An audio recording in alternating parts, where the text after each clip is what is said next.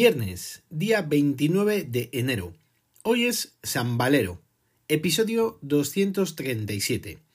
15.315 nuevos casos diagnosticados en las últimas 24 horas, siendo su detalle de 4.159 en Madrid, 2.016 en Castilla y León, 1.694 en Cataluña, 997 en País Vasco, 981 en Andalucía, 854 en Galicia, 700 en la Comunidad Valenciana, 696 en Aragón, 582 en Extremadura, 562 en Asturias, 508 en Murcia, 315 en Canarias, 278 en Castilla-La Mancha, 253 en Navarra, 248 en La Rioja, 222 en Baleares, 151 en Cantabria, 65 en Melilla y 34 en Ceuta.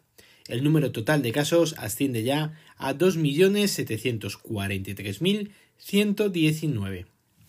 El número de casos diagnosticados en los últimos 14 días han sido de 416.969 y la tasa por cada 100.000 habitantes es de 886,67. El número de casos diagnosticados en los últimos 7 días han sido de 181.716, con una tasa por cada 100.000 habitantes de 386,41. Respecto a los casos diagnosticados con fecha de inicio de síntomas en los últimos 14 días han sido de 134.256, con una incidencia acumulada por cada 100.000 habitantes de 285,49. Y, respecto al número de casos diagnosticados con fecha de inicio de síntomas en los últimos 7 días, han sido de 37.084, con una incidencia acumulada por cada 100.000 habitantes de 78,86. Todos estos datos que os acabo de ofrecer han bajado. Muy poco, cierto es, pero algo es algo. Parece que se comienza a apreciar una estabilización de los datos.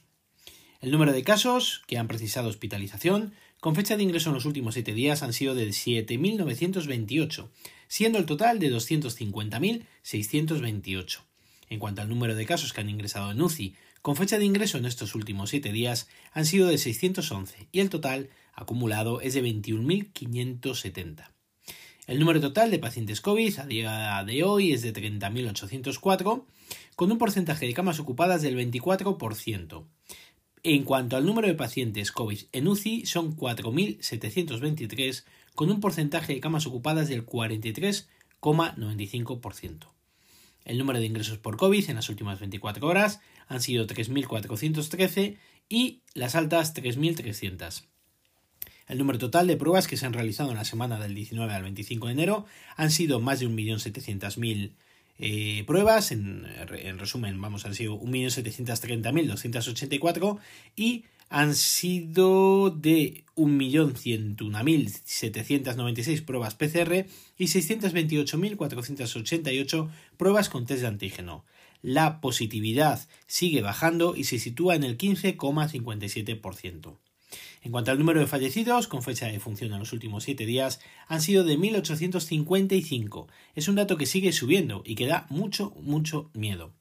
Están distribuidos estos fallecidos en 491 en la Comunidad Valenciana, 284 en Andalucía, 139 en Galicia, 134 en Murcia, 125 en Castilla y León, 123 en Extremadura, 99 en Castilla-La Mancha, 83 en Aragón, 77 en Cataluña, 69 en Madrid, 60 en Asturias, 59 en País Vasco, 29 en Navarra, 27 en Canarias, 19 en La Rioja, 16 en Cantabria, 15 en Baleares, 4 en Ceuta y 2 en Melilla. El número total de fallecidos asciende ya a 58.319. En cuanto a las vacunas, a día de hoy, pues bueno, tenemos las mismas distribuidas que en el día de ayer, 1.769.055 dosis, pero ya se han administrado 1.474.189 y el número de personas que han recibido las dos dosis son de 251.866. Ayer no llegábamos a las 193.000.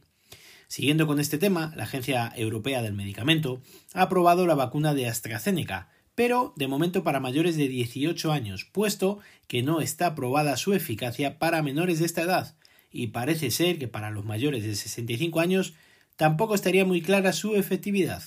Pero bueno, otra vacuna más para poder suministrar. Sigue preocupando, tal y como ya nos habían avisado, y lo siguen haciendo, la presión hospitalaria. Sigue subiendo el porcentaje de pacientes COVID en las unidades de cuidados intensivos, siendo el 43,95% lo que representan en cuanto a camas ocupadas. Pero hay comunidades donde este dato supera el 50% e incluso en la comunidad valenciana llega al 60%.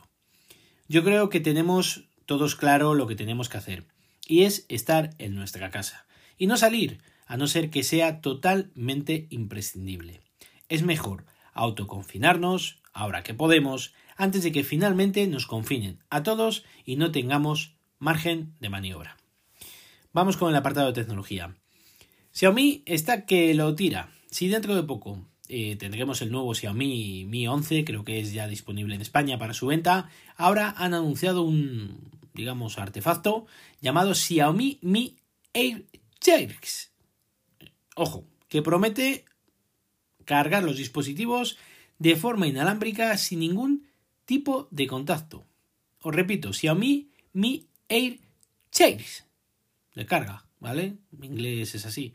En el vídeo que han puesto a disposición de todos nosotros y que podéis buscar en cualquier lado y ver, eh, se puede observar eh, la base, que es grandecita, os diría yo que es como un cajón flamenco, para que os hagáis una idea si sabéis lo que es un cajón flamenco, y gracias a un montón de antenas que integra y al posicionamiento espacial, pues puede transmitir la energía hacia el dispositivo a través de ondas.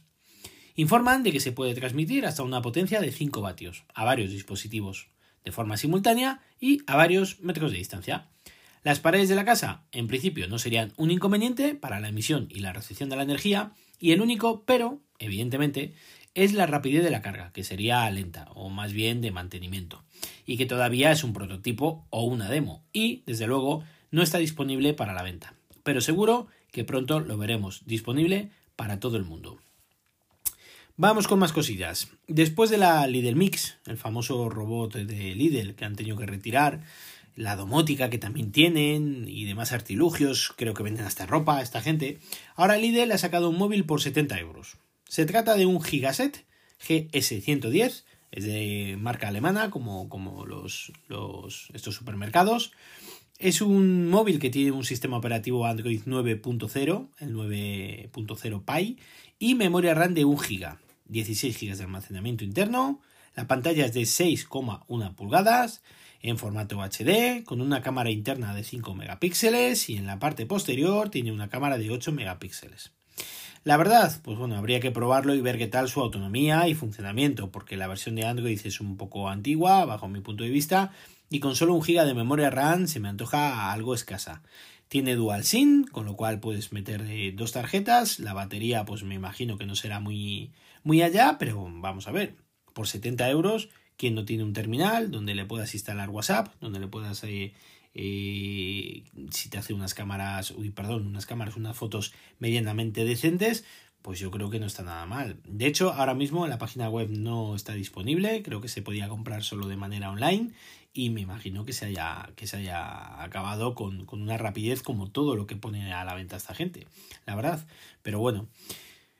En fin, amigos y amigas, por hoy nada más. El lunes, eh, si no hay novedad, más y mejor. Veremos a ver cómo evoluciona el fin de semana, si oyen eh, por ahí campanas de muchas restricciones que van a seguir tomando en las distintas comunidades autónomas para intentar evitar, yo creo que lo ineludible que es el confinamiento, confinamiento total, insisto que yo creo que no llegará al punto de, de como estuvimos en marzo, pero antes de todo yo creo que lo que tenemos que hacer es eh, de una vez por todas tomarnos esto más en serio todavía quedarnos en nuestra casa, no salir, no juntarnos con la gente, intentar evitar donde haya aglomeraciones, donde haya mucha gente, sitios cerrados y demás, todo lo que nos llevan diciendo desde hace tiempo para ver si podemos eh, lograr que bajen los datos y que podamos tener un pequeño respiro, porque si es verdad que para finales de febrero o primeros de marzo la cepa británica esta va a ser la dominante, que se supone que va a ser muy contagiosa, veremos a ver en qué condiciones llegamos a,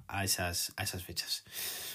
Cuidaros mucho, amigos y amigas. Si queréis contarme algo, lo podéis hacer al mail elgafaspodcast.com o en Twitter como arroba elgafaspodcast. Recuerda visitar mi blog, os dejo la dirección en las notas del episodio. Un saludo a todos y muchas gracias por vuestro tiempo.